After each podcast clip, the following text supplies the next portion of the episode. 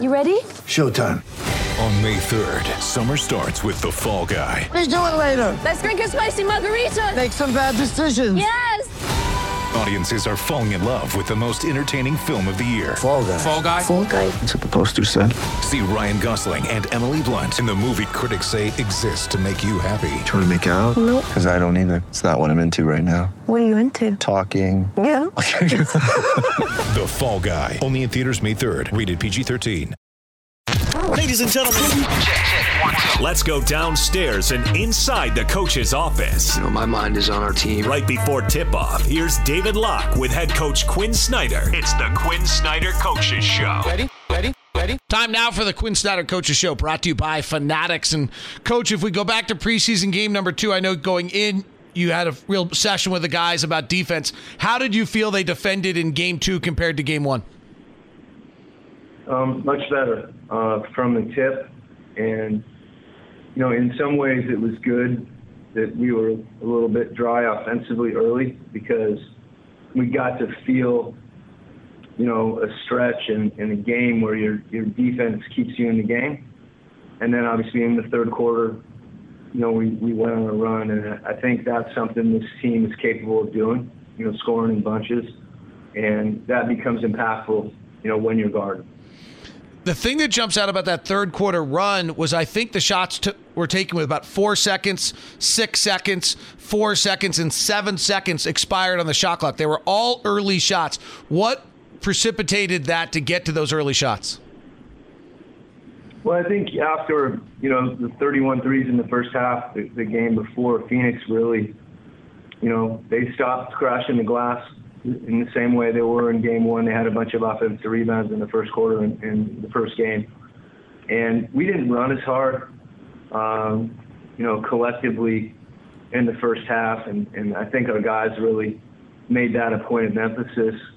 Um, you know, and you, you saw him get out. And, and the other thing is when you run like that, you're able to pass the ball ahead. And, you know, that pass goes faster than anyone can drill.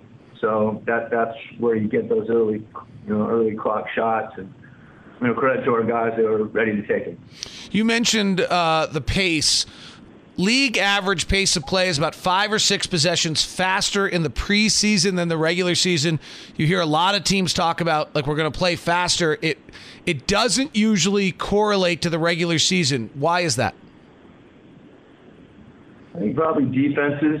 You know, there's a lot of teams that um, you know are being measured about who they play and how many minutes. Um, so there isn't the same connectivity, and I, and I think some of the younger players, you know, are full of energy and, and young legs, and, and they get out and run. So, you know, I've, I've, as you know, never been someone that believes in pace for, for its own sake. I think it's um, it's something that, that gets dictated by your players.